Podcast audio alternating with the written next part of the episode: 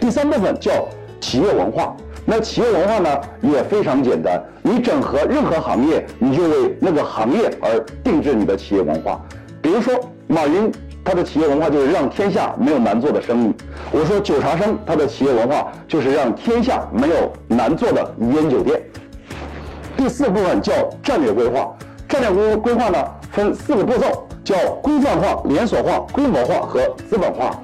你要用准确的时间节点告诉投资者。你的公司通过什么样的时间来实现这四个步骤？最关键的是最后一步叫资本化，你要明确在哪一年你将会公司上市。